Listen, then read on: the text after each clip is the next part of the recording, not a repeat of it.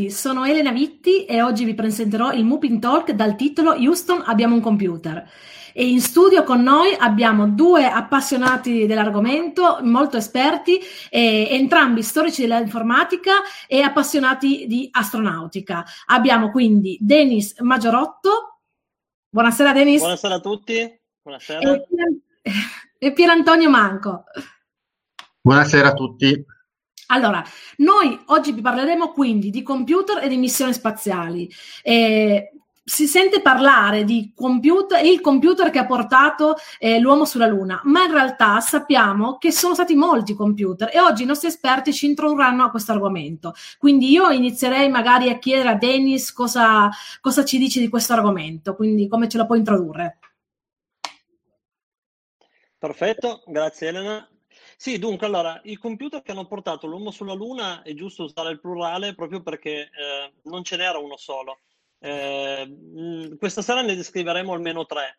Eh, fatto, diciamo, eh, salvo che comunque l'elettronica che eh, ha aiutato l'uomo ad andare sulla Luna era composta da tantissimi particolari. Intanto, se dalla regia partono, diciamo, le prime schermate, volevo parlarvi del contesto, cioè da come siamo arrivati alla, alla missione Apollo eh, e al grandissimo successo dell'Apollo 11. Eccolo qua, vediamo in questa slide vediamo il presidente Kennedy che il 12 settembre 62 fece un discorso che eh, di fatto lanciò questa grandissima corsa allo spazio da parte, eh, da parte dell'America che in realtà si trovava ad inseguire proprio perché per ben due volte è arrivata seconda eh, nei confronti della Russia, perché la Russia era riuscita per prima a lanciare un satellite artificiale in orbita terrestre, ehm, grazie allo Sputnik 1. E, e, un'altra volta la Russia era riuscita a sorpassare proprio sul filo del rasoio, si parla di alcuni mesi eh, di anticipo, lanciando il primo uomo in orbita terrestre, Yuri Gagarin, eh, a bordo della navicella Vostok 1. Eh, questo discorso che fece Kennedy lanciò quella che è stata poi la rincorsa e il definitivo sorpasso dell'America nei confronti del, dell'Unione Sovietica.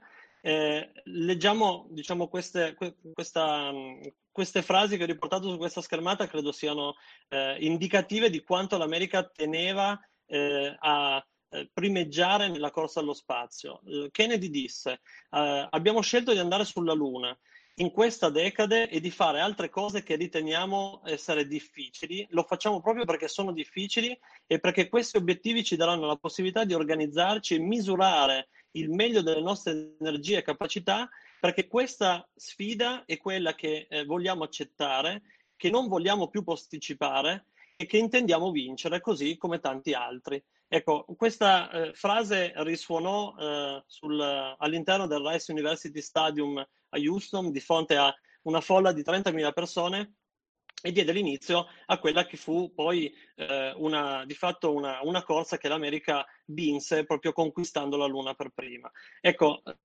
eh, nella mh, mm, slide successiva voglio anche farvi vedere eh, qual è stato poi il risultato, perché poi eh, sette anni dopo eh, questa, questo discorso, grazie al vettore Saturn 5, abbiamo, siamo finalmente riusciti a raggiungere questo, questo traguardo. Eh, diciamo noi come umanità sicuramente gli Stati Uniti. Quindi se riesci a mettermi la slide successiva, perché il Saturn 5 di fatto era un vettore, si parla del vettore più potente che eh, fosse stato mai costruito, sicuramente allora, probabilmente ancora oggi. Um, io vedo ancora quella precedente, ma per me non è un problema. Io... Ok. Um, ecco, il Saturn 5, pensate, oggi lo possiamo paragonare in altezza al Bosco Verticale, che è quel palazzo eh, quel grattacielo che troviamo a Milano in zona Garibaldi. Eh, era alto quasi 110 metri. Eh, aveva un diametro di 10 metri, il diametro pensate corrispondeva a circa due terzi della torre di Pisa alla base eh, e aveva una massa di 2970 tonnellate. Questa massa corrisponde indicativamente a 2400 Fiat grande punto che dovevano essere lanciate eh, sulla Luna, quindi la spinta che da, da terra doveva poi ehm, diciamo, eh, portare la, la, le, le, capsule Apollo sulla Luna, doveva essere in grado di eh, alzare una massa di questo tipo. Um, quali erano i computer che in questo caso eh, avevano un ruolo fondamentale? Il primo, eh, il primo computer eh, si chiamava ehm, LVDC, Launch Vehicle Digital Computer, ed era situato in quell'anello nero che sta, eh, diciamo, circa 93 metri d'altezza, l'ultimo anello nero prima della, della cima del vettore. Eh, questo computer LVDC di cui parleremo dopo era di fatto il vero e proprio navigatore automatico del vettore Saturn 5, eh, che aveva diciamo, alcune orbite eh, necessarie, che doveva seguire alcune orbite per poi ehm, diciamo, consegnare le, ehm, le, capsule Apollo sulla, sull'orbita traslunare verso la Luna. Ecco, ehm, questo, l'LVDC di fatto aveva una durata di circa due ore, perché circa due ore era il tempo che impiegava il vettore Saturn 5 a staccarsi da terra, anzi in realtà l'LVDC veniva già utilizzato alcuni minuti prima del lancio per fare tutta una serie di controlli del, del vettore, tipo la eh, temperatura, pressione, tutto quello che naturalmente era la telemetria di bordo. Subito dopo il lancio l'LVDC era, come dicevo prima, il vero e proprio navigatore ed era responsabile a guidare quello che era Saturn 5 eh, fino all'inserzione in orbita terrestre e poi subito, eh, diciamo, dopo la, eh, il cambio di orbita per dirigere il vettore verso, verso la Luna. Eh, si parla di un ciclo di vita che durava circa due ore. Ehm, Dobbiamo anche dire che l'LVDC non aveva un'interfaccia grafica, era, era, era, semplicemente un, diciamo, chiamiamolo microcontrollore, quello che oggi chiameremo micro, microcontrollore. Poi dopo vedremo che in realtà di micro eh, non c'era assolutamente nulla con la tecnologia che avevamo a disposizione negli anni 60. Ecco, se eh, guardiamo poi la, la slide successiva, io da qui li vedo, ok, perfetto. Ecco, L'LVDC era quel computer che, come vi dicevo, era situato in, un, in quell'anello eh, collocato in cima al terzo stadio del Saturn 5 ed era di fatto una scatola che era collegata a tutta la sensoristica di bordo grazie a degli adattatori.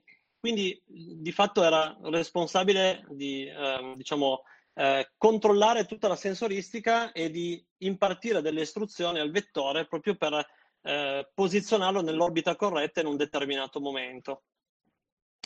Um, volendo dare alcuni dati dell'LVDC, quindi slide successiva, eccola qua, l'LVDC, che l'acronimo abbiamo già detto vuol dire Launch Vehicle Digital Computer, era un uh, computer sviluppato da IBM, quindi la NASA all'epoca diede una commessa a IBM per costruire proprio questo, questo computer. Aveva una velocità di calcolo, quello che oggi chiameremo clock, di 2 MHz circa, che equivaleva a 12.190 istruzioni al secondo. Dopo questi dati li metteremo anche in comparazione con dei computer più conosciuti al giorno d'oggi, proprio per capire qual era la eh, reale potenza di calcolo di questo, di questo computer. Aveva una memoria di 106K e questo di solito è un dato che fa, eh, fa, fa pensare tantissimo, se, soprattutto paragonandolo a, a, un telefono cellulare del giorno d'oggi. Eh, probabilmente noi con un telefono cellulare, eh, nonostante la capacità di calcolo, non saremmo riusciti a, a, ad arrivare sulla Luna proprio perché questi computer erano realizzati in maniera molto verticale sul ruolo che dovevano avere all'interno della missione. Quindi eh, andando a verticalizzare così tanto l'hardware e il software che veniva prodotto, riuscivamo a fare tantissime cose stando nei limiti che in quell'epoca la tecnologia purtroppo ci imponeva.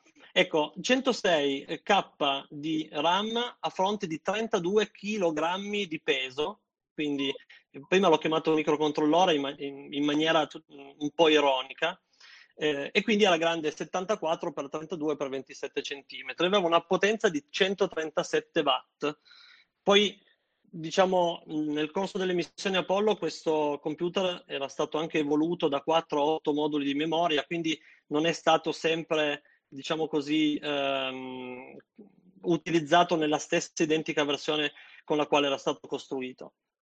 Se passiamo alla slide successiva, lo possiamo paragonare ad altri due computer che magari eh, sono, ci danno la possibilità di capire quanta esigua fosse la capacità computazionale dell'LVDC.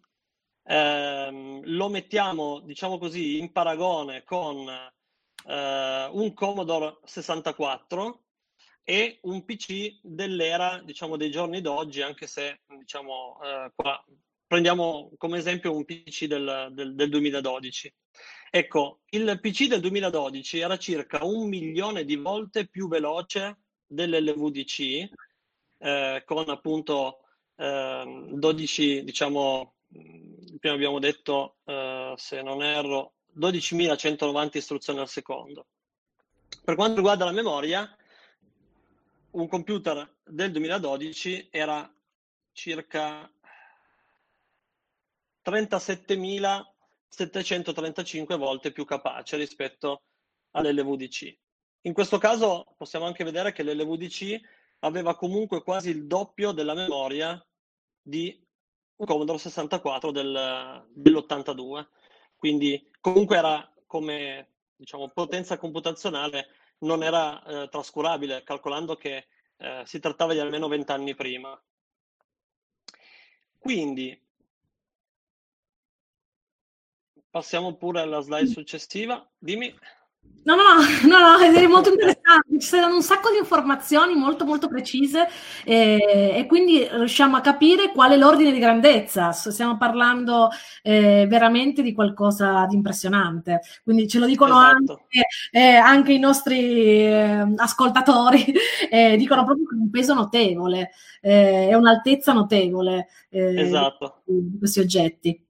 Esatto, io tendo sempre a fare questi paragoni perché snocciolare numeri eh, lasciati così di per sé tendono a non rendere l'idea, no? quindi bisogna sempre poi paragonare questi numeri a quello che abbiamo più familiarità eh, nell'utilizzo del, al giorno d'oggi, quindi un telefono cellulare, un Commodore 64, visto che gli amici del Mupin eh, sicuramente sono, arrivano da quel tipo di computer lì e quindi e poi paragonandolo ad un computer che probabilmente utilizziamo al giorno d'oggi per, per lavorare.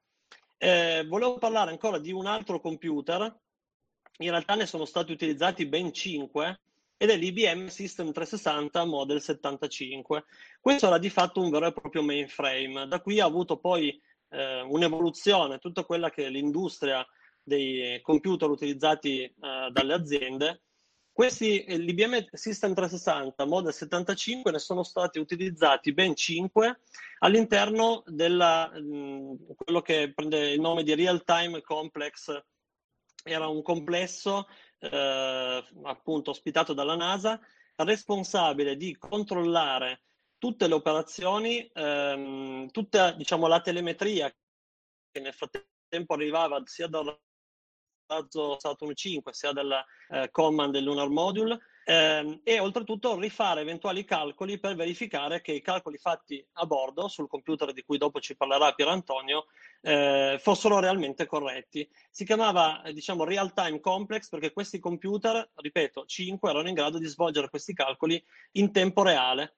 Eh, questo computer era di nuovo costruito da, da, IBM ed è diventato poi un computer commerciale, quindi la grande differenza rispetto all'LVDC è proprio perché questo computer ha poi dato il via ad una linea che si è sviluppata commercialmente eh, grazie all'IBM.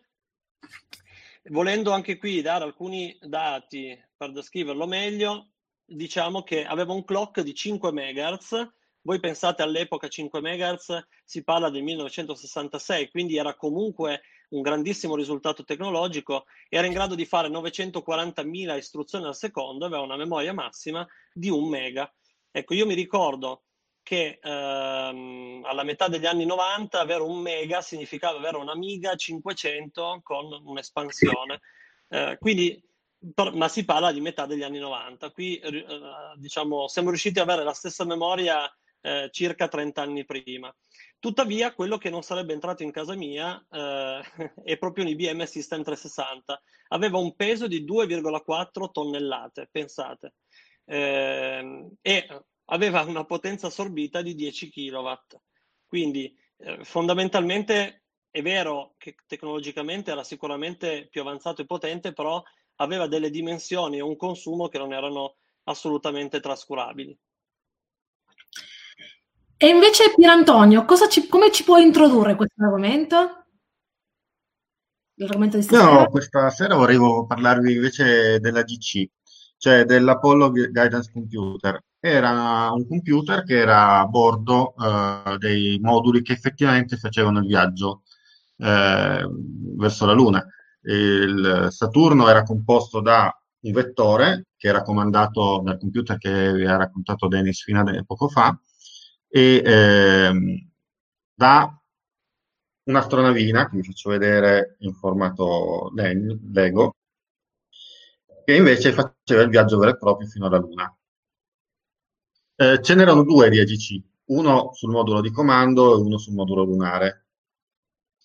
Questo computer eh, è stato costruito eh, a partire dal 1961, cui, data in cui venne firmato il contratto. Vi lavorò principalmente la, Ion e fu uno sforzo ingegneristico imp- veramente enorme. Eh, tenete conto che come dimensioni è, è simile a quello del, eh, del, del, computer che diceva Dennis, pesava 32 kg, eccetera, era solo un pochino più compatto e consumava meno, eh, ma faceva veramente un sacco di calcoli. Quello che vedete adesso è come gli astronauti interagivano con quel computer. Avevano a disposizione un display eh, con dei pulsanti che somiglia un pochino a una calcolatrice e questa era tutta l'interfaccia che c'era, quindi non è che c'era il mouse eh, o la tastiera o qualche cos'altro, questa era l'interfaccia del, del sistema. Ed è stata una scelta di ergonomia incredibile se vi interessa, perché dovete tenere conto che quell'oggetto lì doveva essere utilizzato anche con i guanti di una ruta spaziale, quindi non è che c'era molta precisione nei movimenti, bisognava avere un'interfaccia veloce e semplice da utilizzare anche in momenti di grande stress. Eh, questo oggetto era stato costruito eh, con ben 2800 circuiti integrati, una novità dell'epoca che erano stati inventati solo qualche anno, fa, qualche anno prima. Questi 2800 circuiti integrati eh, messi insieme costruivano tutta la logica che eh, serviva per far funzionare questo, questo sistema. Eh, perché era necessario avere un computer sulle, nave, sulle navette che andavano fino alla Luna? Eh, il motivo era questo. La Luna è distante 1,5 secondi eh, luce dalla Terra. Quindi un calcolo che veniva fatto sulla Terra dai, dai mainframe arrivava almeno 1,5 secondi dopo uh, all'astronave. Questo era un tempo inaccettabile, soprattutto durante le, durante le manovre. Quindi era necessario avere a bordo un sistema che fosse in grado di fare dei calcoli e eseguire tutte le operazioni necessarie in tempo reale. Ed è proprio il tempo reale la novità principale di questo eh, computer. È stato il primo computer in tempo reale vero e proprio che è stato progettato, perché si occupava eh, di una serie di compiti molto ampia, controllare tutti i sistemi di bordo praticamente in continuità, in modo da garantire che il sistema continuasse a funzionare. Eh, in questa foto vedete eh, le dimensioni del, della GC, che era eh, scatolato in maniera molto attenta, perché doveva sopportare delle sollecitazioni notevolissime, che era quella di un viaggio spaziale. Ogni esemplare era sottoposto a tantissimi test, eh, veniva preso anche addirittura a martellate a volte, eh, veniva messo ad alta temperatura, a bassa temperatura, nel vuoto, nelle radiazioni, eccetera, in modo da rendere l'oggetto affidabilissimo. Eh, per renderlo affidabile sono stati spesi circa due terzi del budget che era a disposizione per costruire questa cosa qui. Proprio non tanto per costruire l'oggetto, ma per trovare tutti gli accorgimenti per renderlo veramente molto molto affidabile. Il software eh, di questo sistema era però la parte più difficile, cioè non è stata l'hardware il vero problema, è stato anche, quello è stata una sfida eh, tecnologica importantissima, ma non era stato il problema principale. ma del software perché non si aveva, letteralmente nessuno aveva esperienza di software real time. Eh, visto che era il primo computer, nessuno aveva questa esperienza e costruire questo software è costato eh, tantissima energia e eh, dei, dei cervelli migliori dell'epoca, letteralmente i migliori informatici che c'erano all'epoca, che comunque non erano tantissimi. Infatti fu progettato dal MIT, eh, che aveva costruito tutta una serie di software, di emulatori, di programmi, eccetera, per simularlo, per eh, consentire ai programmatori del vero software di eh, costruire tutto quello che era necessario. Eh, la costruzione del software, tra l'altro, eh, in questo progetto mise in evidenza i problemi che ci sono nella costruzione del software, che prima non erano assolutamente evidenti. Eh, per esempio, bisogna avere delle specifiche, bisogna fare test, bisogna eh, ricontrollare tutto, documentarlo, avere un ciclo di progetto preciso, eccetera. Tutte cose che chi lavora nell'informatica adesso dà per scontato che dovrebbe essere così, ma che all'epoca erano veramente una scoperta. Anche perché tenete conto che la NASA era brava a costruire razzi e aerei, ma computer non aveva nessuno. Cioè, era veramente una novità, perché i computer erano stati inventati solo pochi anni prima e soltanto negli anni della corsa allo spazio sono diventati sufficientemente affidabili e piccoli per poter essere utilizzati nelle catture spaziali. Eh, le, la, la, GC venne utilizzato per i voli spaziali eh, nelle capsule Apollo, venne utilizzato anche per i voli Skylab, eh, in cui era il computer principale, Uh, Skylab è un programma eh, di laboratorio spaziale che era nei primi anni 70, cioè subito dopo la fine del corso della Luna, e venne utilizzato anche sull'F8, che era un caccia bombardiere eh, del, tra la fine degli anni 50 e la metà degli anni 80, venne utilizzato dalla Marina americana. Venne utilizzato anche su alcuni di questi aerei per provare eh, la, il fly by wire, cioè quella tecnica che consente di pilotare senza sistemi meccanici e idraulici eh, gli aerei ed è tuttora eh, la tecnologia che viene utilizzata per eh, muovere quasi tutti gli aeroplani. Eh, ovviamente non viene utilizzato la GC su tutti gli aeroplani, viene utilizzata però la stessa filosofia. Eh, altra cosa interessante è che la GC fu pro- protagonista eh, di, dei momenti forse più drammatici delle missioni Apollo. Sono, vi sono due esempi che secondo me vale la pena ricordare. Il primo eh, riguarda proprio il volo dell'Apollo 11.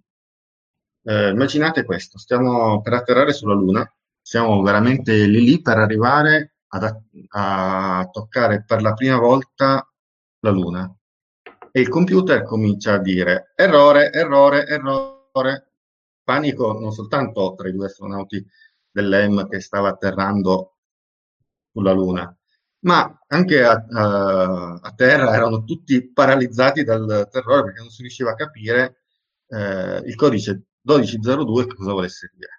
Il computer continuava a dire 1202, 1202 e nessuno, neanche nelle simulazioni, aveva mai visto questo errore il panico si era diffuso. Steve Base, che era eh, il capo del, dei sistemi informatici del, della capsula, eh, non aveva mai visto questa cosa qui. E allora eh, cominciò a, non dico andare in panico perché era un professionista, però cominciò a capire a chi indirizzare la richiesta per sapere che, chi era eh, la questione. Prima ancora che lui riuscisse a capire qual era il gruppo che poteva sapere questa cosa, arriva un ragazzino di 24 anni, che era Jack Garman, che dice, sì, sì, non vi preoccupate, so che cos'è, andate pure avanti, sono, sono sicuro che non ci sono problemi. Effettivamente era un errore dovuto a un sovraccarico, in quel momento il computer era un pochino sotto stress per il carico elaborativo che stava affrontando e il 1202 stava semplicemente dire eh, guardate, lascio perdere i compiti a bassa priorità, tipo controllare eh, quanta aria c'è nei serbatoi dell'ossigeno eh, in modo da poter dedicare la mia attenzione ai eh, sistemi più cruciali, tipo l'assetto.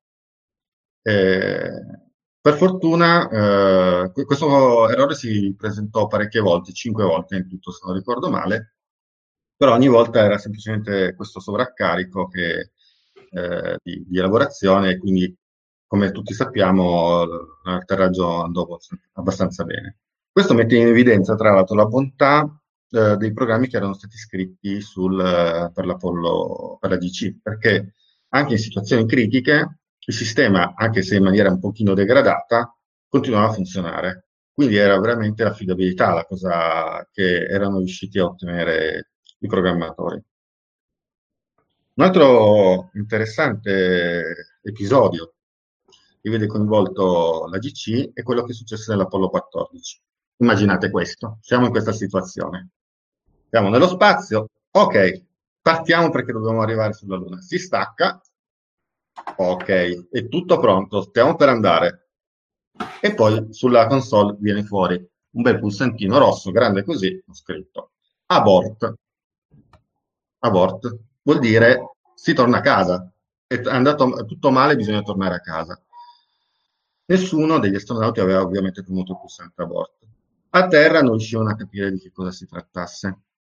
Erano lì che stavano cercando di capire di che si trattava, intanto i due oggetti se ne stavano lì in sospeso e bisogna capire, buttiamo via la missione e torniamo a casa oppure proviamo ad atterrare sulla Luna?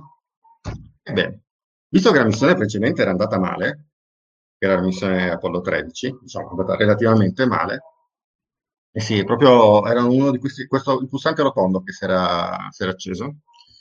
E Cos'è che è successo? Che i signori eh, hanno cominciato a capire qual era il problema. Dietro quella datura, tutte le sollecitazioni a cui era stato sottoposto il LEM durante il viaggio aveva rotto delle saldature, quindi c'erano dei pezzetti di saldature che facevano contatto. In quel momento la GC non stava facendo girare il programma che verificava quel pulsante, quindi non era successo nulla di particolare, ma appena sarebbe iniziata la discesa vera e propria, quel, pus- quel, quel pulsantino, appena quel piccolo pezzo di saldatura avesse fatto contatto, avrebbe determinato la conclusione della, della missione. E allora a terra e, in volo, eh, e sull'astronave cominciarono a pensare a come risolvere la questione. Ci vuole un paio d'ore e eh, riuscirono a fare quello che è la prima patch di software che è stata inventata, no? di cui si ha notizia. Cioè un piccolo pezzo di software che è stato modificato sul momento per risolvere un problema. Non sto a raccontare i dettagli che potete trovare, ma eh, fu una serie abbastanza lunga di eh, manovre manuali, istruzioni, eh, programmi non documentati, eccetera, eh, che riuscirono a evitare questo problema. E poi vi fu eh, l'effettivo atterraggio, l'Apollo 14 atterrò eh, tranquillamente senza nessunissimo problema. Quindi l'AGC ha fatto veramente la storia anche su queste cosette che sembrano piccole, ma in quel momento davvero emozionanti. Eh, L'AGC, volevo dirvi, come pro- i programmi erano cablati nella memoria, poi magari vi racconto un po' meglio della memoria e non era facile modificarli, anzi era praticamente impossibile. Nonostante questo, eh, gli astronauti conoscevano così bene il sistema che riuscivano a utilizzarlo per fare cose per cui non era addirittura previsto. Quindi riuscivano, avevano addirittura un gioco. Eh, sembra una cosa strana che degli astronauti, mentre erano sulla Luna, facessero un gioco. Era un gioco ovviamente per astronauti, non era un gioco che, che facevano normalmente, ed era questo. C'era eh, l'astronave che stava viaggiando e doveva mantenere un assetto preciso. E gli astronauti ovviamente facevano il possibile, visto che erano dei piloti, facevano il possibile per tenere l'assetto migliore possibile. Ma ogni tanto bisogna verificare se questo era davvero preciso.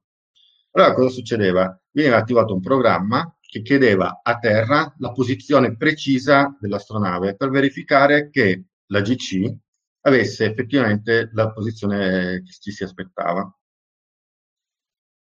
Sul display che, che avete visto prima c'era un display numerico, se, c'era un, veniva fuori alla fine di questo programma il numero che indicava quanto era distante, quanto era la correzione da applicare per tornare, far tornare l'astronave nella giusta posizione.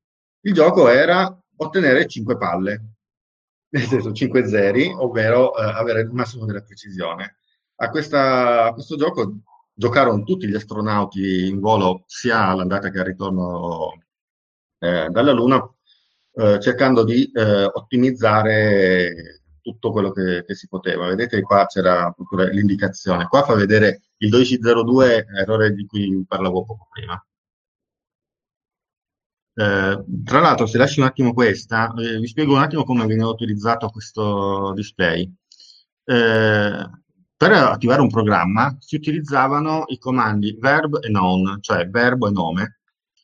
Verbo e nome erano, eh, verbo era il nome del programma, da, il, il, programma da utilizzare. Per esempio, verifica quanto, quanto carburante abbiamo. E nome era l'eventuale parametro da utilizzare. No? Per esempio, quanto carburante c'è nel serbatoio 2? E si utilizzava il programma eh, 14, quindi si faceva verb 1.4, known 02, proceed, pro, e eh, partiva un programma che faceva questa verifica e ti diceva quanto carburante c'era nel, nel sistema.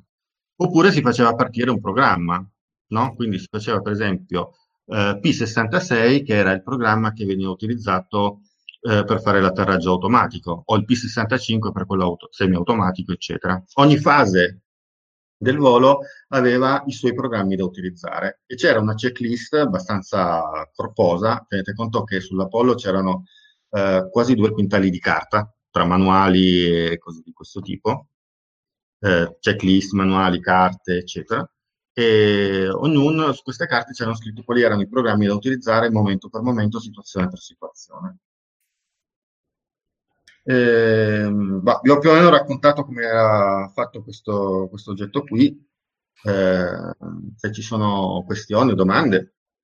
Ok, no, iniziamo subito con una domanda per Dennis. Passiamo la palla a lui che si è riposato, soprattutto secondo me un po' invidioso dei tuoi effetti speciali, altro che slide. Qua abbiamo proprio i modellini, vediamo anche dietro di te, Pierantonio, la, la, la scatola del modello Lego, ma penso che ce l'abbia anche Dennis. Eh? Guardi, sono pronta a scommetterci.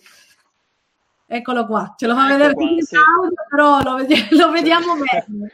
Ce l'ho anch'io, ahimè, ahimè, non montato. Non so se Pier Antonio ha avuto tempo di, di, di finire. Guardate io... che meraviglia, che meraviglia. Eh? Cioè, questo qua è un oggetto bellissimo. Si è preparato, si è preparato, non ha scritto, sì, sì. non ha fatto delle slide, ma si è preparato proprio sul campo. E a proposito sì, come si creano queste, questi oggetti. Eh, volevo chiedere a Dennis come sono stati creati e quali sono le innovazioni tecnologiche introdotte da questi, da questi oggetti, perché eh, spesso sentiamo dire da una indagine della NASA, da, da, un, eh, da un, progetto NASA, e vediamo un aspirapolvere poi. però in realtà quali sono queste innovazioni tecnologiche che poi, ehm, che poi vediamo anche ai giorni nostri ormai anche? Certo. Allora, ehm, ma sul dettaglio costruttivo, tenete presente che i computer LVDC, così come l'IBM System 360, eh, erano stati costruiti da, da, IBM che ha sempre avuto molta cura, diciamo, del, del progetto e della proprietà intellettuale dietro il progetto. Quindi sui dettagli costruttivi, eh, anche ai giorni, do- ai giorni d'oggi non sono arrivate troppe informazioni Addirittura l'LVDC spesso gli appassionati lo chiamano il computer dimenticato, proprio perché nonostante avesse avuto un ruolo fondamentale, anche se poi la sua durata, abbiamo detto prima, si è esaurita nel, di, eh, nel giro di un paio d'ore, sul dettaglio implementativo non abbiamo troppe informazioni. Eh, posso dire però che l'elettronica, quella sì, eh, era l'elettronica discreta disponibile all'epoca, eh, anche le memorie, so che ad esempio prima abbiamo eh, visto alcune immagini, forse anche dopo Antonio parlando del, del, dell'AGC parlerà della, delle memorie a nuclei differite. Ecco, eh, si trattava di elettronica discreta eh, dove di fatto veniva mh, diciamo, tessuta, il software veniva tessuto all'interno di nuclei di ferrite, quindi era un qualcosa di veramente, eh, diciamo, inimmaginabile ai giorni d'oggi. Tuttavia iniziava a farsi strada anche la logica integrata, quindi la logica digitale, i, non possiamo parlare di microprocessori, ma diciamo di transistor, ed è poi quello che ha scatenato la rivoluzione tecnologica negli anni eh, successivi possiamo dire che il primo microprocessore, che comunque sarebbe arrivato qualche anno dopo, microprocessore vuol dire eh, tutta la logica necessaria a far funzionare un computer in un singolo chip. Non eravamo ancora dotati di questo tipo di tecnologia, ma questa corsa allo spazio diede il là proprio per poterci arrivare sicuramente molto prima rispetto a se questa corsa allo spazio non fosse, non fosse avvenuta. Um, poi, vabbè, di tecnologie, insomma, al di là di quelle informatiche, la corsa allo spazio ne ha e ne sta ancora tutt'oggi portando sulla Terra tantissime. Tu prima hai citato l'aspirapolvere e io potrei dirti che il trapano Black Decker è di fatto un oggetto che è stato ispirato proprio al, al, trapano che gli astronauti hanno portato sulla Luna per prelevare dei campioni di roccia lunare. Quindi non solo nell'informatica, ma in tutto l'ambito eh, scientifico o tecnologico, eh, le missioni spaziali hanno ancora oggi un grandissimo ritorno sulla Terra. Grazie mille. Allora io invece chiederei per Antonio, cambiando leggermente argomento, come era fatto il computer delle missioni spaziali precedenti e, e quando hanno iniziato a utilizzare dei, dei computer per eh, manovrare razzi. Immaginiamo di essere all'inizio degli anni 60. I computer erano oggetti, come ha descritto anche Dennis, enormi, che occupavano delle stanze. Nessuno aveva neanche in mente la possibilità di portare un computer nello spazio. Era perché erano piloti, si, si volava con gli aerei e si immaginavano che gli astronavi fossero degli aerei più sofisticati. Eh, però volare nello spazio è difficile, perché non ci sono punti di riferimento, perché è veramente complicato. Eh, le prime capsule eh, non avevano un computer a bordo, tutti i calcoli venivano fatti dal computer di terra che eh, effettuava tutte le elaborazioni necessarie e le inviava al pilota che effettuava manualmente i cambiamenti. Le capsule Mercury erano fatte in questo modo, eh, però ci si rese conto che mentre le capsule Mercury erano mh, mm, delle missioni relativamente semplici, eh, fai un giro attorno alla Terra e poi torna a casa, più o meno era così. Eh, le capsule Gemini, cioè quelle della generazione immediatamente precedente a quella Apollo, erano molto più complicate perché dovevano fare una serie di manovre anche molto molto complesse, perché andare sulla Luna richiedeva agganciare veicoli nello spazio, trovarli precisamente, avere un riferimento a terra, cioè c'era una complessità elevata che non poteva essere eh, delegata soltanto al computer di terra per due motivi principali. Il primo, perché non è detto che la comunicazione fosse affidabile. Mm, fino al 1966 eh, una capsula che volava nello spazio non poteva essere coperta completamente dai punti radio che c'erano sulla Terra, perché girando attorno eh, sorvolava delle zone che non erano coperte. Fino, a, fino al 1966 qui vedete una Gemini, fino al 1966 non c'erano punti in cui andare, c'erano dei punti dell'orbita in cui non si poteva comunicare, quindi in quei momenti bisognava avere eh, un backup. Il secondo motivo era questo, eh, noi stiamo parlando di un computer che doveva aiutare a fare dei, delle, dei calcoli che erano assolutamente complicati e controintuitivi per i piloti. I piloti quando volavano sapevano per esempio che eh, se tiravi la cloche, eh, l'aereo andava verso l'alto. Nello spazio invece è il contrario. Cioè, se uno aumenta la velocità, si, l, eh, il sistema eh, si solleva, se abbassi la velocità, il sistema si abbassa, ma in quel momento. Dalla parte opposta all'orbita invece si, uh, uh, avviene esattamente il contrario. I movimenti erano quindi assolutamente controintuitivi. Occorreva quindi un, e poi non c'erano punti di riferimento, non c'erano montagne, mari, colline, niente. Occorreva quindi un sistema informatico per farlo. Il primo computer che volò nello spazio fu eh, il GCC, cioè il Gemini Guidance Computer, che era un computer eh, a un bit, uno, eh, il computer a 16 bit, eh, che erano la GC e anche eh, l'LVDC erano a 16 bit essenzialmente, questo era un bit e aveva una potenza di calcolo mh, veramente ridicola, aveva, 7, eh, un clock a 7 kHz, non 2 MHz, 7 kHz, quindi eh, circa 30 volte meno veloce, pesava altrettanto e aveva, faceva calcoli soltanto interi, soltanto su numeri interi. Quindi era molto limitato, ma era comunque sufficiente per le capsule che, che c'erano. Qui vedete l'interno di una capsula eh, Gemini, se non, non sbaglio, e eh, c'è sì, sicuramente, e c'era il, il, sistema di calcolo che veniva, ma non era un computer real time come la GC.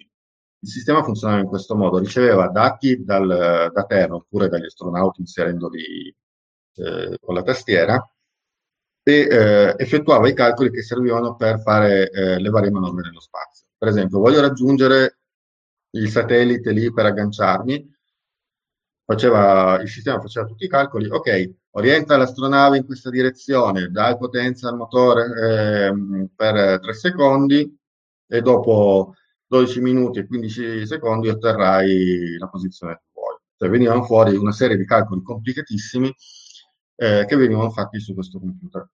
Questo computer, ve lo dico come nota, eh, aveva un, tali limitazioni che di, come memoria a disposizione eh, che non teneva tutti i programmi necessari. A bordo si portavano dei nastri magnetici, delle, come delle cassette, quelle del Commodore 64, che contenevano i programmi e eh, quando doveva essere utilizzato il programma, questo veniva caricato. Quindi il, l'astronauta inseriva la cassetta, tra virgolette, non è che la inseriva, era, la attivava, diciamo. Dopo circa sette minuti questo oggetto qui eh, riusciva a caricare tutto il programma e lo eseguiva, perché aveva veramente una potenza di calcolo modestissima, molto più modesta di quella del, della GC, che era un computer molto più complicato, molto più complesso, che faceva calcoli non solo in virgola mobile, ma addirittura calcoli vettoriali, matriciali per calcolare una serie di cose molto complesse. Questo era per rispondere alla, alla tua domanda, quindi prima c'erano dei computer, ma erano meno sofisticati. Grazie mille, non riesco mai a sorprendervi. Vediamo con questa. Ehm, noi adesso vediamo un sacco di foto che ci fate vedere, un sacco di informazioni che ci state fornendo, ma io ho sentito parlare di, eh, a Dennis di segretezza. Quindi, Dennis, è vero che le tecnologie dell'epoca all'epoca erano segrete? Sì, sì, sicuramente. Eh, sicuramente anche appunto perché, come vi dicevo, IBM eh, teneva molto propria, al proprio progetto, alla proprietà intellettuale che ricopriva eh, i vari computer che aveva progettato. Eh, c'è anche un piccolo aneddoto, addirittura IBM tentò attorno al 63-64, se non erro, eh, di proporre alla NASA ehm, di affidare a IBM anche lo sviluppo dell'AGC, quindi dell'Apollo Guidance Computer, quello di cui ci ha parlato Antonio poco fa. Eh, non ci riuscì, la NASA preferì comunque i Draper Laboratori e quindi l'MIT per la costruzione di quel, di quel, di quel, di quel computer. Eh, ehm, però c'è, questa, c'è, questo piccolo aneddoto che già all'epoca comunque IBM fece la propria parte commerciale, quindi tentò di prendere diciamo, tutta, tutta la torta. Erano sicuramente progetti molto riservati, eh, sia da parte di IBM sia da parte della NASA. Ricordiamoci che era in atto una guerra fredda, chiamiamola così, una guerra allo spazio nei confronti dell'Unione Sovietica, per cui ehm, ogni dettaglio non poteva assolutamente trapelare. Sicuramente dell'LVDC eh, molti dettagli sono venuti fuori solo in un secondo momento, ma non sono ancora venuti fuori tutti. Eh, L'LVDC, come vi dicevo prima, alcuni lo chiamano il computer dimenticato proprio perché ad oggi eh, non esiste una copia funzionante, ad esempio, del software eh, che eh, eseguiva questo tipo di computer. Eh, si pensa che diciamo, l'unica copia di software funzionante sia ehm, quella a bordo del Saturn 5 della missione Apollo 18, che come sapete non, non c'è mai stata, perché dopo gli anni l'anno 72 la NASA eh, ebbe un crollo di investimenti nei confronti della, diciamo, della corsa allo spazio, oramai la Luna era conquistata non c'era più tutta questa importanza nel, nel, tornarci. E quindi probabilmente l'unica copia di software del computer LVDC è quella tutt'oggi presente nel vettore Saturn 5 che è esposto ehm, presso i locali della NASA eh, proprio legato alla missione Apollo 18 quindi sì erano progetti molto segreti qualcosa continua a essere segreto tutt'oggi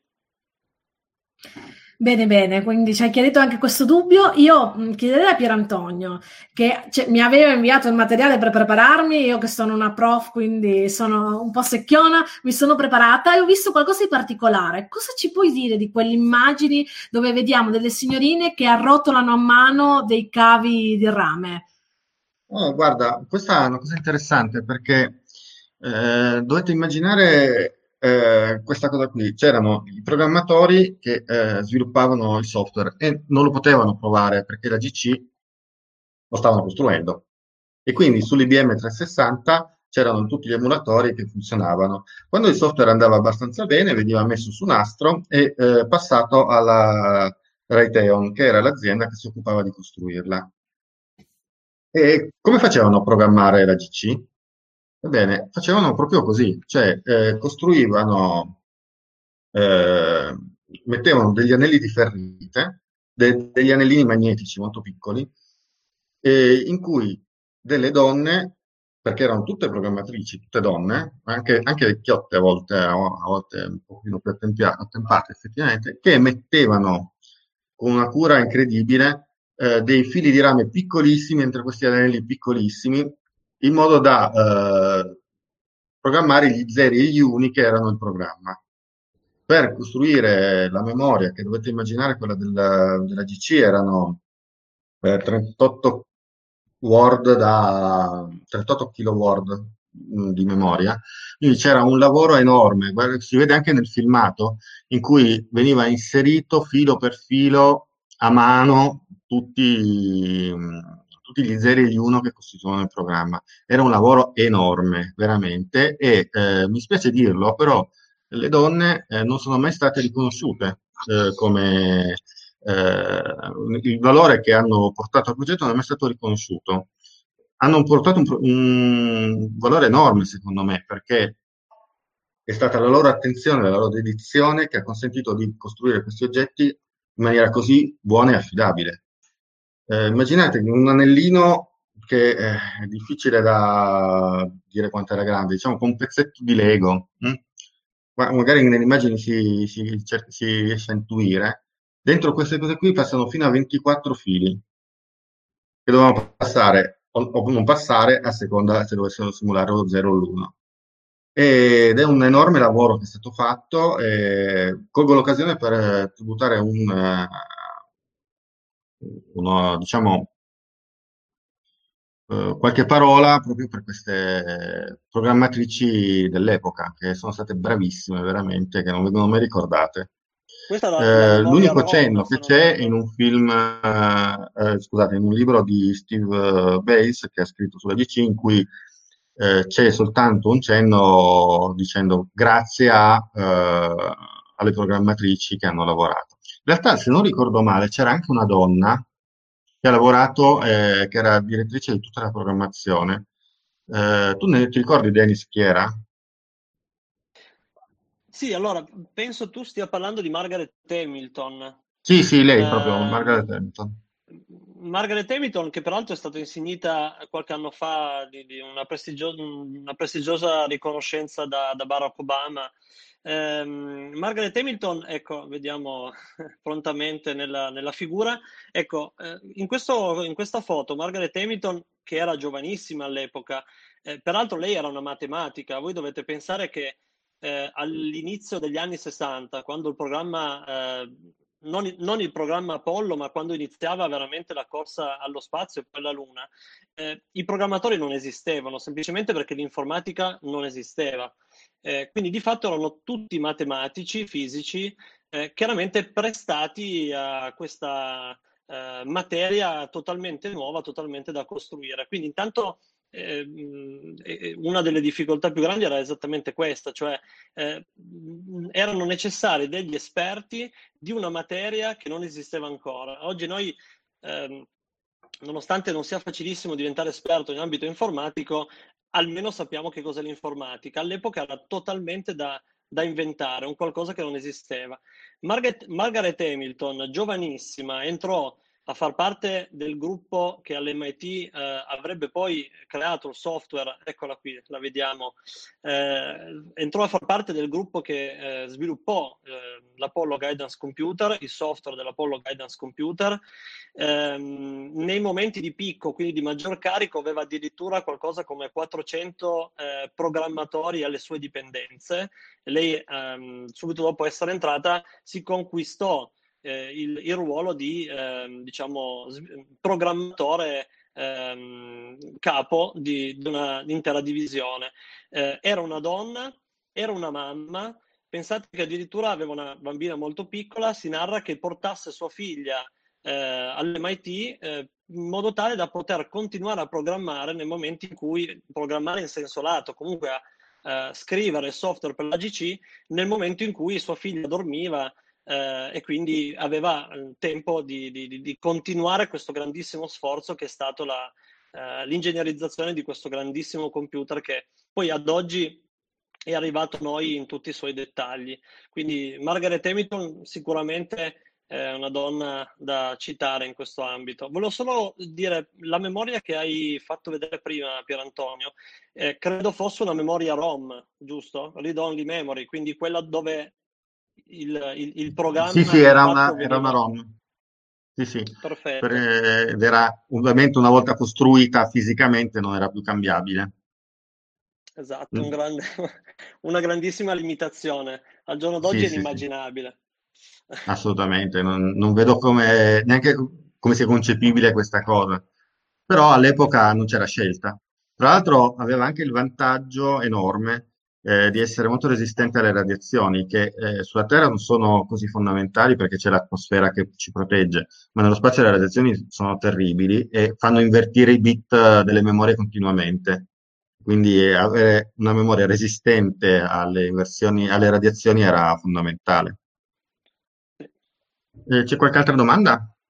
Ma io ho domande ancora io, eh? No, volevo dirvi che io vi ringrazio moltissimo per questo omaggio che avete fatto voi, se non l'avrei introdotto io perché io sono un po', eh, un po sul pezzo gender gap, quindi vi ringrazio di, di aver introdotto eh, da soli le donne eh, che, hanno, che, hanno, reso possibile tutto questo, quindi non solo Margaret, Margaret Hamilton che comunque eh, voglio ricordare a chi, voglio dire a chi non lo sa, c'è anche il set Lego e quindi lo potrai aggiungere lo potrai aggiungere ai tuoi set, ai vostri set, perché entrambi ce l'avete, eh, per ricordare, ricordare questa donna eh, che ha saputo conquistarsi quella posizione. Quindi sapendo quanto le donne ci mettono a conquistare una posizione, eh, effettivamente eh, possiamo capire le capacità che aveva, che aveva questa grandissima donna.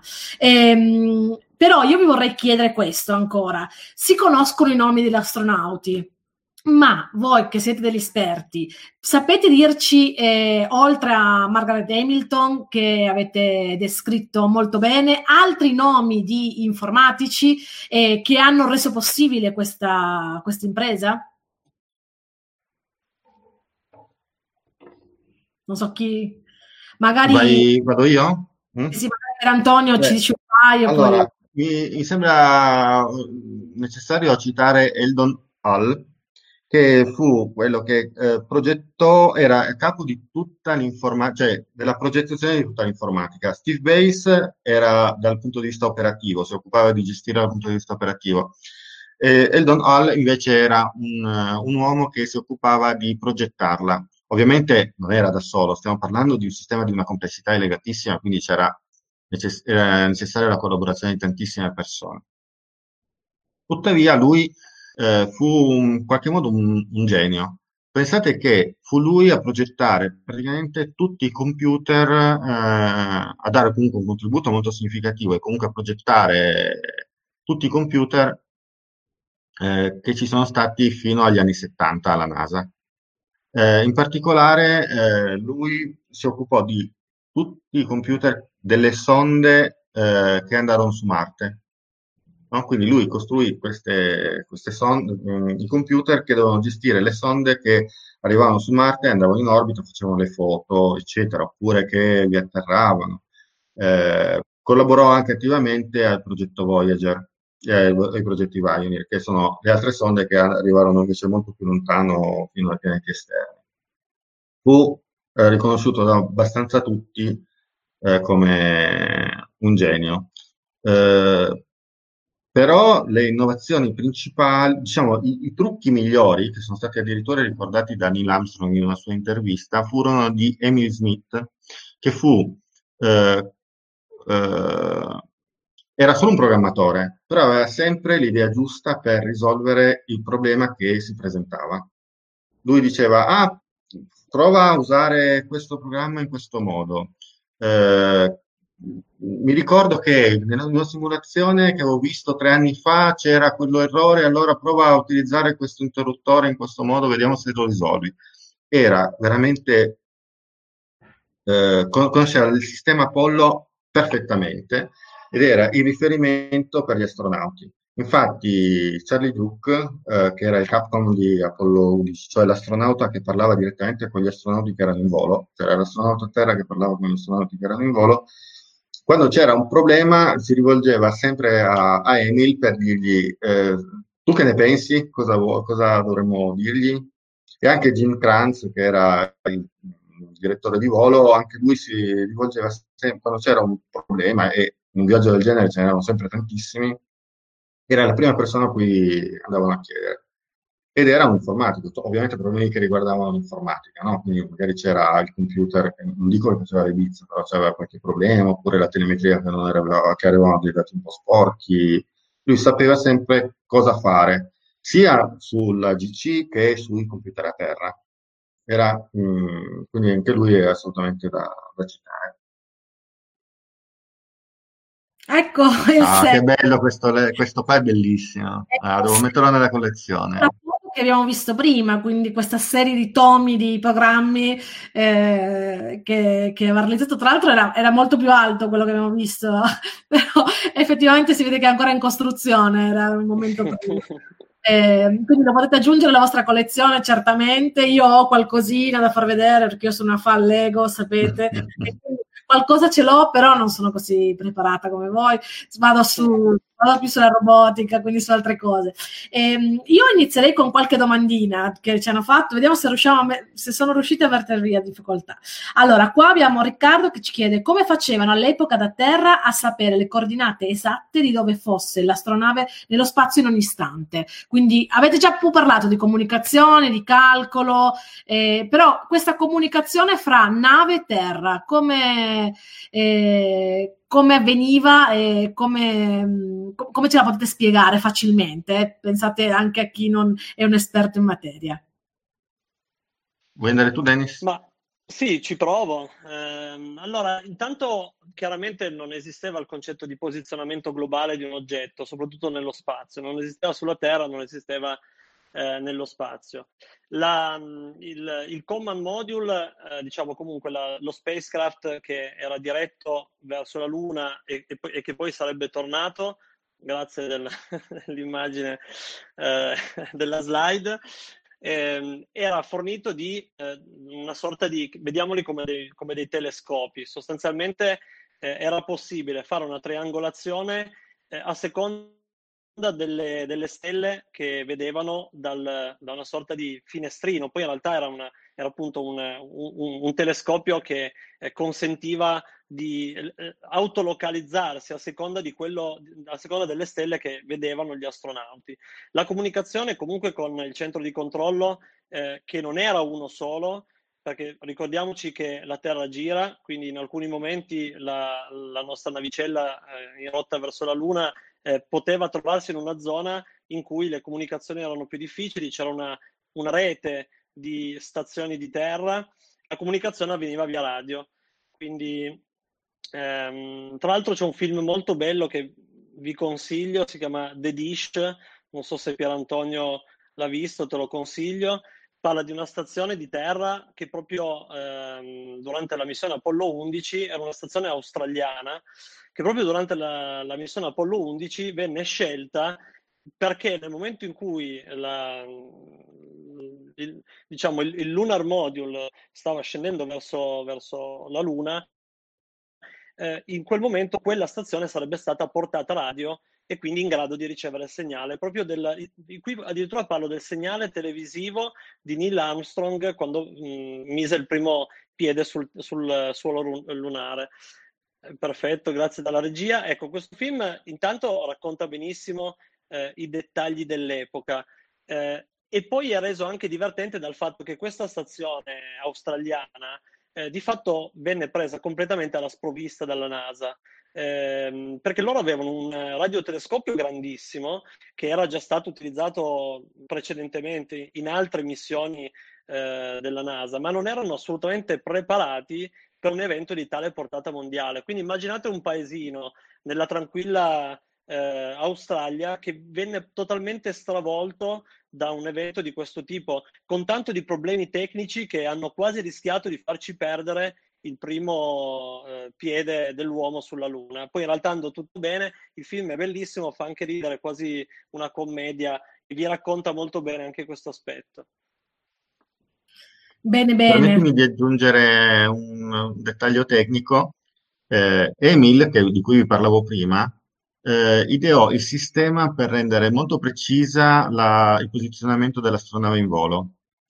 Eh, il problema di sapere dove era l'astronave e dove stava andando, ovviamente il problema principale del controllo della Terra, no? E Emil ebbe l'idea di utilizzare l'effetto Doppler, cioè la comunicazione che avveniva eh, con, eh, con l'astronave era eh, radio, le onde radio sono onde elettromagnetiche, quindi sono, comunque sono onde. Se sono onde si può utilizzare l'effetto Doppler. Misurando l'effetto Doppler, si, da, prendendo da uh, due o tre punti dalla Terra eh, il, l'onda elettromagnetica, facendo un po' di calcoli, si riusciva a ottenere la precisione fino a 15 cm. Cioè, immaginate un viaggio di 384.000 km e avere la precisione di 15 cm quello che riuscivano a fare, grazie all'idea di utilizzare la misura dell'effetto Doppler di Emil, veniss- eh, beh, questa era secondo me un, una trovata che mette in evidenza quanto questo personaggio fosse importante nella missione. 15 centimetri, così eh? quanto questa astronave qui, così. così. Non perdi mai l'occasione di vedere che tu hai il modellino montato. Eh. Sì, è bellissimo, devo farlo questo vedere. È attacco, questo è un attacco personale, ma mi vendicherò. Lo so, lo so. Succederà, va bene, aspetto la vendetta. Adesso io vi metto un po' una sfida.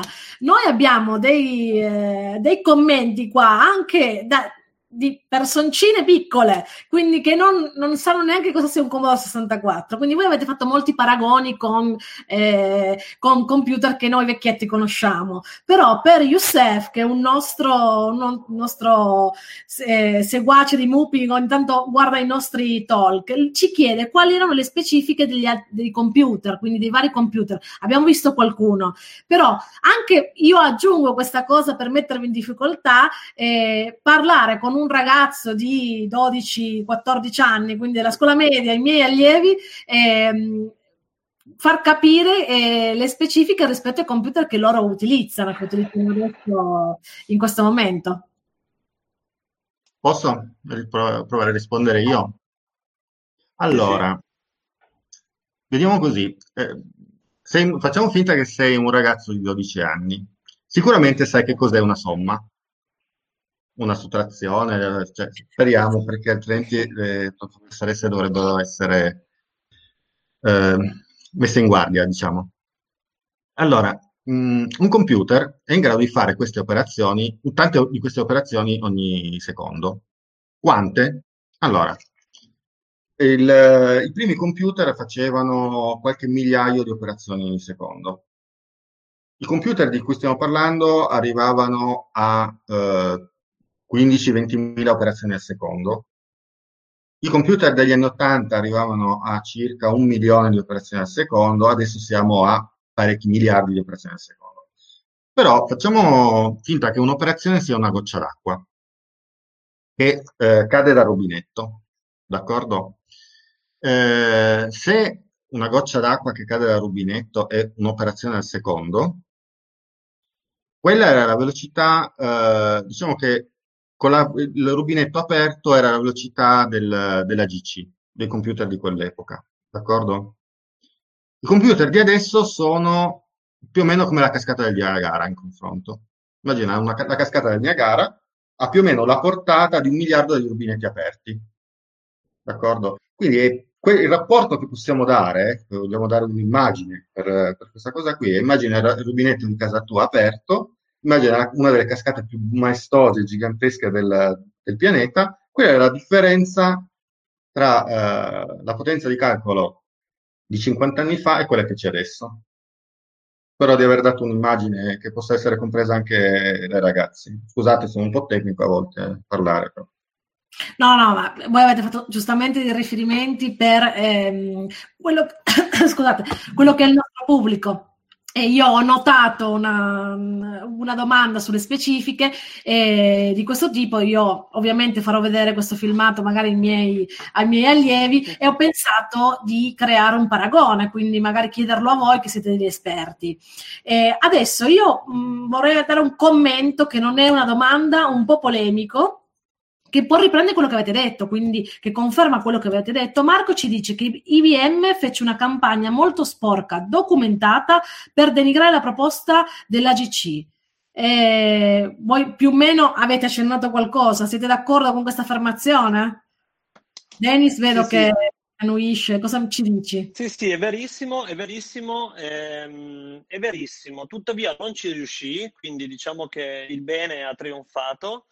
Eh, tuttavia, date le, diciamo così, eh, difficoltà di, di, di, questa operazione, IBM ebbe una piccola rivincita, ovvero voi dovete sapere che l'AGC, quindi il computer di bordo, serviva proprio per fare tutta una serie di calcoli eh, sulla traiettoria, sullo stato del, del, della capsula, e, e, eccetera. Gli stessi calcoli però spesso venivano fatti anche a terra proprio per controllare che questi calcoli fossero corretti. Ecco, eh, la NASA stabilì che nel caso i calcoli eh, fossero differenti tra quelli a bordo e quelli a terra fatti col System 360 dell'IBM, eh, i sistemi dell'IBM, quelli a terra, dovevano avere ragione. Quindi si doveva preferire il dato eh, calcolato dai sistemi a terra dell'IBM rispetto a quello sulla, su, diciamo, a bordo della, de, delle capsule e quindi fatto, fatto dalla GC. Quindi è assolutamente vero, IBM fece questa campagna denigratoria proprio allo scopo di prendere diciamo, l'intera torta, non ce la fece, eh, però comunque il sistema IBM a terra venne, diciamo così, in qualche modo ehm, eh, considerato più affidabile e quindi qualora i due computer eh, eh, restituissero dei risultati differenti, quello di IBM doveva essere quello eh, considerato più valido. Ecco, ho un'altra affermazione, quindi un'altra curiosità che ci, ci, ci dà Marco è, è, questa. Tutto il mondo dell'avionica usava essenzialmente computer analogici perché non c'erano computer digitali abbastanza compatti. Ad esempio, tutto il sistema eh, di aumento della stabilità dell'SR-71 coevo delle missioni Mercury, Gemini e Apollo era completamente analogico. Noi abbiamo visto le dimensioni seppur compatti. Quindi eh, questo paragone eh, rispetto invece a questo altro settore eh, ci fa capire come effettivamente mancava ancora un passaggio. Compatto sì, ma ce lo potevamo permettere per un viaggio, un viaggio di una missione spaziale, non per, per altri settori. Potete aggiungere qualcosa a questo commento del nostro spettatore, di Marco? Eh, mi piacerebbe dire questo. I computer eh, analogici eh, sono stati fondamentali, soprattutto eh, fino agli anni 60-70 nell'avionica e in generale anche dopo. Eh, però la fless- quando, appena si è potuti passare ai mh, sistemi digitali se, c'è stato un enorme miglioramento dal punto di vista dell'usabilità, dell'affidabilità e della in generale della precisione di questi sistemi, perché i computer digitali permettono eh, di fare calcoli molto più precisi di quelli analogici e appena si raggiunge la velocità sufficiente non c'è storia tra, tra le due tecnologie naturalmente.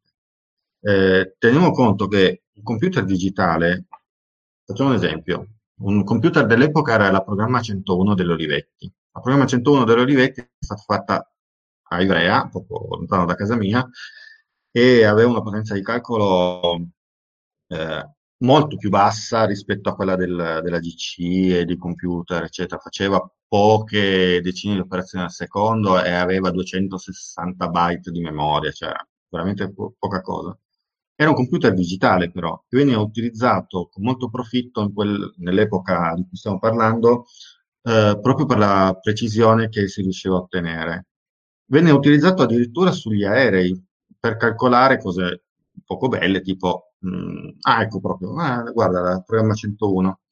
Eh, calcolare per esempio quando un bombardiere doveva rilasciare la bomba, non da colpire il bersaglio. Eh, quindi anche, nello, mh, anche, in quel momento lì, durante la guerra del Vietnam, venne utilizzato un computer digitale a bordo degli, degli aerei. Bene, bene. Allora, io qua ho trovato un battibecco fra due, fra, fra, due persone che Riccardo ci dice, abbiamo parlato prima di, di donne, di parità di diritti, eh, abbiamo poco di parità di diritti, ma abbiamo parlato di, di donne in informatica, abbiamo dato anche, anche un, un, riconoscimento a queste donne e qua mi parlano del, Riccardo parla del diritto di contare, il film. In realtà poi Marco subito corregge e dice il diritto di contare è ambientato prima, però in realtà noi stiamo parlando di missioni spaziali, quindi quando parlavamo del prima della missione Apollo, eh, ci potete dire qualcosa di questo film che sicuramente avrete visto, eh, la storia si conosceva un po', eh, dove effettivamente c'è questa parte di un passaggio del calcolo proprio fatto eh, da, dalle persone alla scoperta dell'utilizzo di questi computer che come avete detto erano enormi, eh, quindi stanze intere. E tra l'altro a quanto si vede nel film, era un computer un po' parcheggiato lì, non sapevano per cosa usarlo eh, e quindi qualcuno è andato a leggersi il manuale. Vorrei fare un appunto, chi è andato a leggersi un manuale? Una donna. E quindi effettivamente è andato a vedere a cosa serviva quella cosa che occupava tanto spazio. E quindi cosa ci dite quindi di quello che succedeva prima di queste missioni? Col film eh, vediamo, eh, vediamo un'immagine del film perché il nostro regista è fantastico. Oggi dobbiamo ringraziare lui. Eh. Bene. Chi ci vuole parlare di questa cosa, di cosa succedeva prima?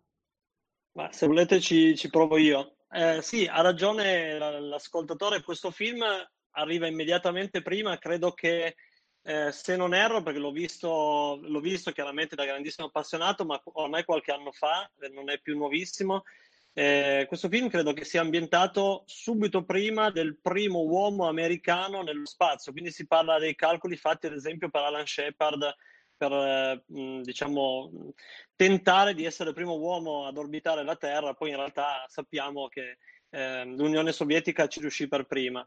Eh, in quel caso il film fa vedere che tutti i calcoli, quindi i calcoli orbitali, venivano fatti eh, principalmente a mano da dei matematici, perché allora appunto eh, la figu- era la figura del matematico, il tecnico in grado di produrre determinati valori.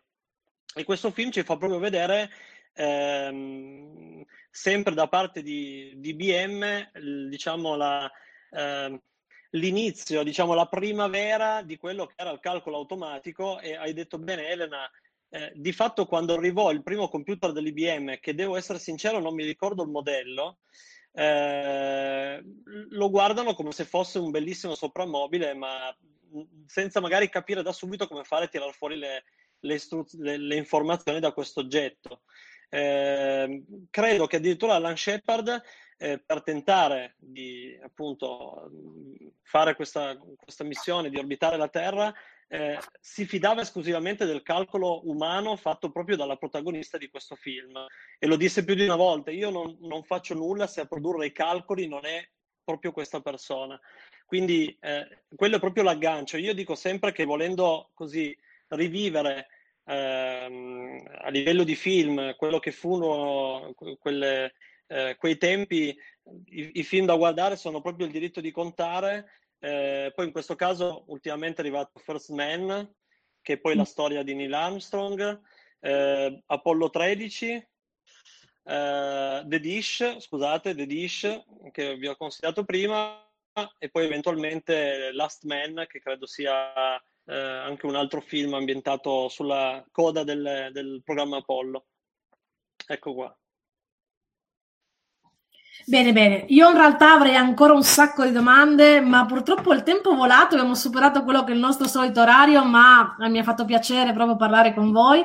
Io vorrei ringraziarvi tantissimo, vi dico solo che io ho letto un po' di commenti, quindi hanno, avete un'ottima recensione per il momento, poi andremo a vedere eh, nel dettaglio i vari, i vari commenti, è stata una serata molto interessante, molto interessante anche per quello che vuole fare Mupin, proprio la sua missione, che è quella di trasmettere una cultura tecnologica, una cultura tecnologica che a volte sembra un po' difficile, un po' di nicchia, un po' da nerd, ma oggi siamo riusciti sia a parlare di cose molto importanti, di cose molto difficili in maniera eh, concreta, quindi eh, abbiamo, abbiamo, avuto anche ottime slide con degli esempi fantastici che ci ha fatto Dennis, e, eh, però io devo dire che il, il modellino di Pierantonio è stato, diciamo, quello che ci ha aiutato di più a capire certi passaggi. Tra l'altro devo confessare che ogni tanto ci vedevate un po' sorridere mentre parlavamo perché effettivamente Pier Antonio mentre parlava Dennis a volte proprio faceva i movimenti esatti e, e, spiegava le parti e quindi avremmo potuto usare lui come, come GIF se non, se non come slide eh, e, e quindi è stato molto molto interessante. Vi ringrazio, vi lascerei la parola ancora un attimo per eh, dirci, chiudere il vostro discorso e, ehm, e poi eh, farei la chiusura e dare l'appuntamento la prossima volta. Allora, Pier Antonio, cosa ci puoi dire per chiudere il tuo, tuo discorso, la serata? Beh, vorrei ringraziare tutti quanti dell'attenzione, spero che sia stato interessante quello che vi abbiamo raccontato. Eh, vi incoraggio ad approfondire l'argomento perché troverete tantissime cose curiose. E comunque è proprio in generale importante, secondo me, eh, ma credo che sia condivisa da tutto il MUPIN, eh, che questa, la cultura dell'informatica venga diffusa perché è una scienza veramente interessante, a volte sembra un po' da nerd, come dici tu Elena, però alla fine secondo me è davvero interessante, se uno si impegna può trovare anche delle buone occasioni di lavoro, se uno vuole pensare proprio solo alla cultura. Però secondo me è proprio la, la cultura che, che, arricchisce il nostro modo di, di vivere. Passo la parola a Denis. Sì, anch'io ringrazio te Elena per aver condotto questa serata, il Mupin per avermi invitato. Eh, io volevo, colgo l'occasione di questi pochi secondi per dire a tutti gli ascoltatori, appunto, eh, probabilmente saranno già dei seguaci del Mupin. Eh, il Mupin è il Museo Piemontese dell'Informatica, ehm, fa tantissime iniziative proprio per la divulgazione informatica, eh, partendo dalla storia, ma non fermandosi solo nella storia, arrivando anche um, ad esempio all'educazione digitale. Il MUPIN collabora con Coder Dojo, quindi eh, insegna mh, mm, anche appunto la, diciamo, il pensiero computazionale ai bambini e ai ragazzi. Ehm, è fondatore di questi Mupin Talk che appunto mi hanno ospitato e vi ringrazio ancora. Eh, insomma, mh, mm, seguite il Mupin perché ci sono veramente tantissime iniziative che ci fanno capire eh, il mondo dell'informatica partendo da quello che era appunto l'informatica ieri. Quindi grazie ancora anche per avermi invitato. Eh, io vi seguo sempre e invito anche i nostri ascoltatori a, a seguirvi. e adesso vado a montare, adesso vado a montare. sorriso per Antonio perché effettivamente ci ha fatto vedere il suo modellino che tra l'altro tu hai fatto vedere quel pezzettino ma tu hai tutto il modellino sicuramente già, già, già montato. Quindi abbiamo fatto anche la, la giusta pubblicità Lego anche, anche, questa volta visto che io sono una grande fan. Eh, quindi io vi lascio adesso eh, vi saluto e vi do appuntamento al nostro prossimo Mupin Talk. Potete potete trovare i nostri vecchi interventi eh, sulla nostra pagina e sul nostro canale YouTube, eh, però vi dico di stare attenti perché stiamo preparando delle cose molto interessanti. Io eh, ho avuto il piacere di condurre questa, questa serata, sono contenta perché io ho imparato un sacco di cose nuove, io magari sapevo qualcosina sui film eh, e invece eh, sono riuscita a capire eh, tante cose nuove e eh, dalle quali partire. Infatti ci sono delle, degli ascoltatori che hanno adesso scritto che approfondiranno, cercheranno di approfondire di più questi argomenti perché siamo riusciti evidentemente sicuramente ad interessarli all'argomento. Eh, quindi ringrazio tutti e vi saluto e ci vediamo al prossimo Booping Talk. Buona serata a tutti. Ciao a tutti. Ciao, grazie.